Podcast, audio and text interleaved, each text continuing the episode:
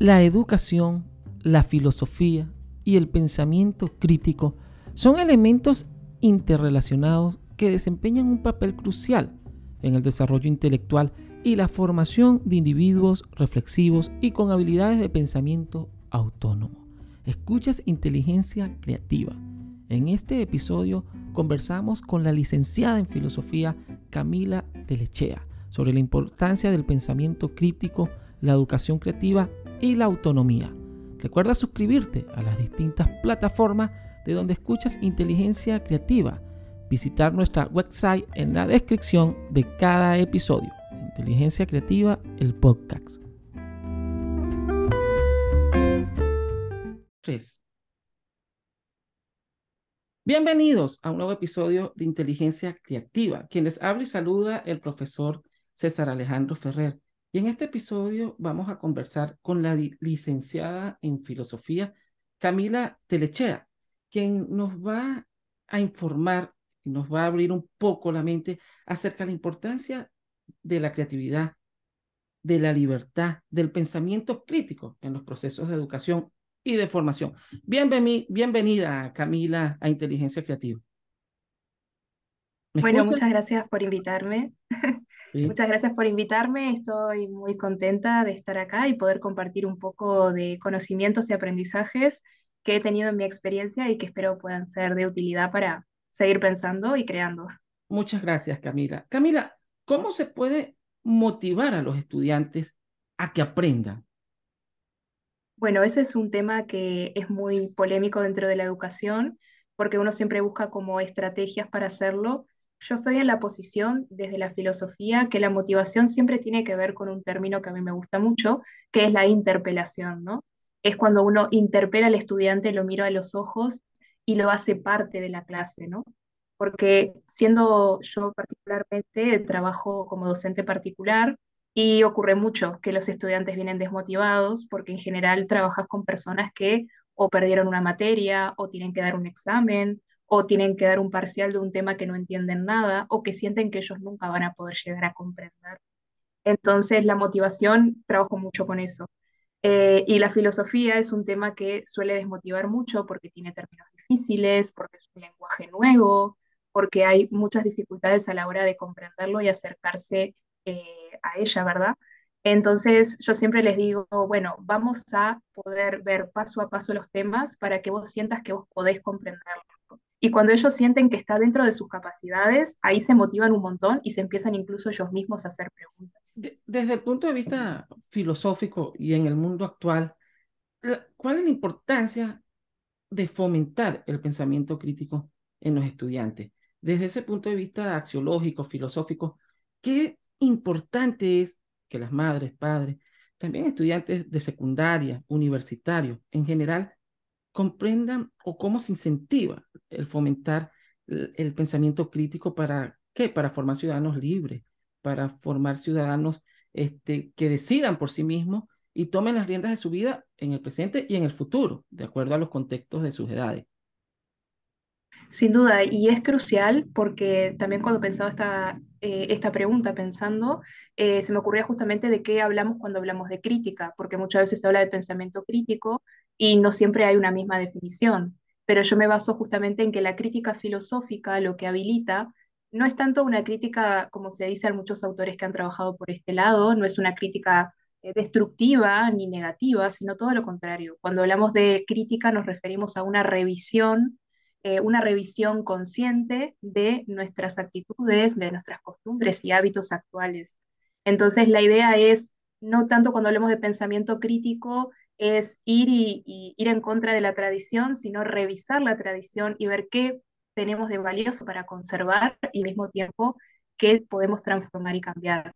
Y en el caso del, yo trabajo particularmente con jóvenes y adultos en particular, eh, y es muy importante porque hay veces que uno vive mucho en automático y ellos automatizan mucho sus prácticas y al trabajar con futuros docentes y al decirles, mira, la filosofía te sirve para pensar cómo estás planificando y por qué estás planificando así y cómo afecta a la hora de transmitir conocimientos y construirlos en conjunto. Así que me parece crucial y esto que mencionabas para tomar las riendas de nuestra vida, sabernos libres más allá de los condicionamientos y circunstancias y sociales que todos tenemos, pero sabernos que a pesar de ese condicionamiento podemos tomar decisiones y como diría una autora que a mí me gusta mucho, Adela Cortina, es formar un carácter virtuoso para poder eh, alcanzar una vida buena, vida buena que cada uno aspire siempre y cuando no perjudique a la otra persona, porque vivimos en sociedad y convivir. Formar, este, eh, formar un ciudadano virtuoso, no escuché bien esa parte, Camila. Eh, sí, un carácter virtuoso. Un carácter virtuoso. Interesante. Ahora, ¿cómo se puede enseñar a los estudiantes a ser creativos y pensar fuera de la caja? ¿Cuál es la importancia de la creatividad en general? Este, para que piensen, no en automático, como decía, sino buscar imagen un mundo con inteligencia artificial, con todo a un clic.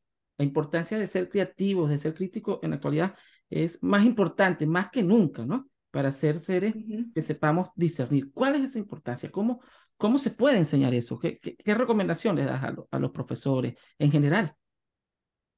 Eh, yo creo que una de las recomendaciones, y que también desde la filosofía se trabaja mucho, es para la creatividad no hay que perder de vista el asombro. ¿no? Que ese es el primer paso para filosofar o para pensar el mundo. Si uno se mantiene indiferente frente a la realidad que lo rodea, porque a veces, como, como bien habías dicho, vivimos en un mundo hipertecnologizado, donde muchas veces no nos asombra nada, es como que ya está todo calculado, ya está todo naturalizado, y la filosofía, me gusta una frase que es como viene a poner entre comillas el mundo, ¿verdad? A decir, esto realmente tiene que ser así o puede ser de otra manera. Eh, y ahí entra la imaginación. Una imaginación, hay diferentes tipos de imaginación, ¿no? Una imaginación que puede ser más narrativa o literaria, cuando se crean personajes nuevos o ficticios, o una imaginación que apunta a otro mundo posible, a una alternativa posible. Y es darle a los jóvenes, también a los adultos, porque yo creo que nunca hay que perder la creatividad, porque es algo que dentro de la escolarización muchas veces se puede perder, por el tema de la rutina, por el tema de salvar una materia, por el tema de las presiones y autoexigencias. Y cuando trabajo en mis clases particulares es mucho como ir paso a paso y respetar los procesos. Esa palabra para mí es maravillosa, eh, que nunca hay que perder los procesos, porque a veces vivimos en un mundo muy automatizado e inmediato. Entonces, la creatividad y la imaginación necesita tiempo, necesita lentitud y quietud para hallar las respuestas, ¿no? Para entrar al mundo creativo. Ahora, este, Camila, ¿se puede enseñar a los estudiantes a ser ciudadanos responsables? Ciudadanos responsables eh, en el presente, pero también en el futuro, porque son las nuevas generaciones las que van a ser garantes de, de, este mundo, de este planeta en el cual vivimos. ¿Se puede enseñar a ser responsables en la actualidad en un sistema educativo a los estudiantes, respetando las libertades, respetando eh, los procesos de cada quien desde el punto de vista filosófico. Yo creo que sí se puede enseñar a ser eh, ciudadanos responsables y parte desde dos lados. Sin duda parte desde la transmisión de valores, los valores como la solidaridad, eh, el valor del respeto, de la escucha activa, y que en realidad, como decíamos, es todo un debate porque en realidad siempre tiene que ser desde el ejemplo, ¿no? Como se hable entre lo que digo y lo que hago. Entonces, los adultos somos los principales referentes en cuanto a el compañerismo, en cuanto a al ayudar al otro. Entonces, en primera instancia, más allá de la teoría que uno podría abarcar, en primera instancia es que los adultos seamos referentes responsables, porque lo, más que lo que decimos es lo que hacemos, lo que queda un poco en la imagen colectiva y en la imagen de, los niños y jóvenes. Eh, y en segundo lugar, sin duda, recordar nuestros derechos, creo que es muy importante. Lo hablamos también con estudiantes, que muchas veces cuando hablamos de derechos humanos, uno dice, realmente uno es consciente de qué derechos son, uno realmente los conoce, esos 30 derechos eh, universales que todos tenemos, y cuando uno es, es consciente de ellos puede luchar por ellos y saber que, bueno, todos somos eh, ciudadanos y ciudadanas que merecemos el mismo respeto. Y otra palabra que me gusta mucho, que merecemos eh, ser reconocidos en nuestra dignidad, ¿no? Muy bien, este, y, y, bueno, la importancia de predicar con el ejemplo, como decías, ¿no? Muchos autores, muchos autores, desde el punto de vista psicológico, filosófico, pedagógico, han escrito durante muchos años que los valores están, los valores no se han ido, los valores hay que practicarlos, los valores están en la práctica diaria y en nuestras acciones.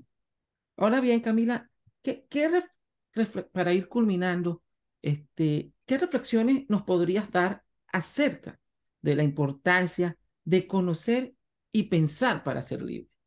Hoy en día está de boga, bueno, siempre el ser humano ha luchado por su libertad, pero vemos en diferentes formatos, diferentes tipos de literatura, todos queremos ser libres, pero ¿qué es realmente, cómo puede ser libre una persona? ¿Cuál es la importancia de conocer y pensar para ser libre verdaderamente?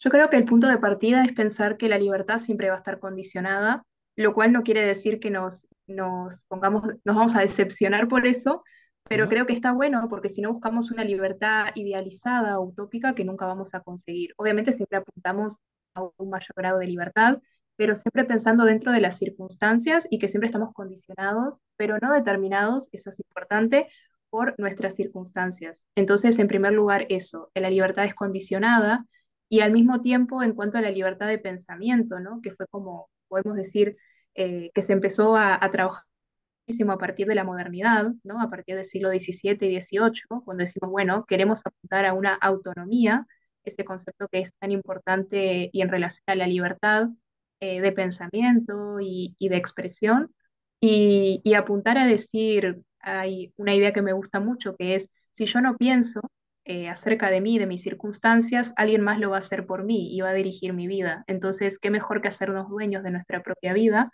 y responsabilizarnos de ella, porque eso creo que es un poco el miedo a la libertad, ¿verdad? Porque uno es libre, pero si es libre es responsable y eso nos causa angustia. Más o menos en la línea de Ortega y Gasset, yo soy dueño de mis circunstancias. Exacto. Cada quien Exacto. de sus circunstancias, ¿no? Y se adapta al contexto. Bien, Camila, les, este, les recuerdo suscribirse a las distintas plataformas de inteligencia creativa eh, visitar nuestra website en la descripción de cada episodio y para contactar a la licenciada en filosofía Camila, también en nuestra descripción vamos a dejar sus enlaces. Gracias por aclararnos dudas desde el punto de vista filosófico y de la importancia de la creatividad, del pensar y conocer para ser más libres, Camila. Muchas gracias por participar. Este, tu despedida para nuestra audiencia. Bueno, muchas gracias. Estoy muy contenta de haber participado y bueno, siempre estoy a las órdenes para seguir fomentando el pensamiento crítico, la creatividad y siempre apostar a que podemos vivir en un mundo mejor. Los esperamos en el próximo episodio. Quien les habló, César Alejandro Ferrer. Inteligencia Creativa, el podcast. Hasta el próximo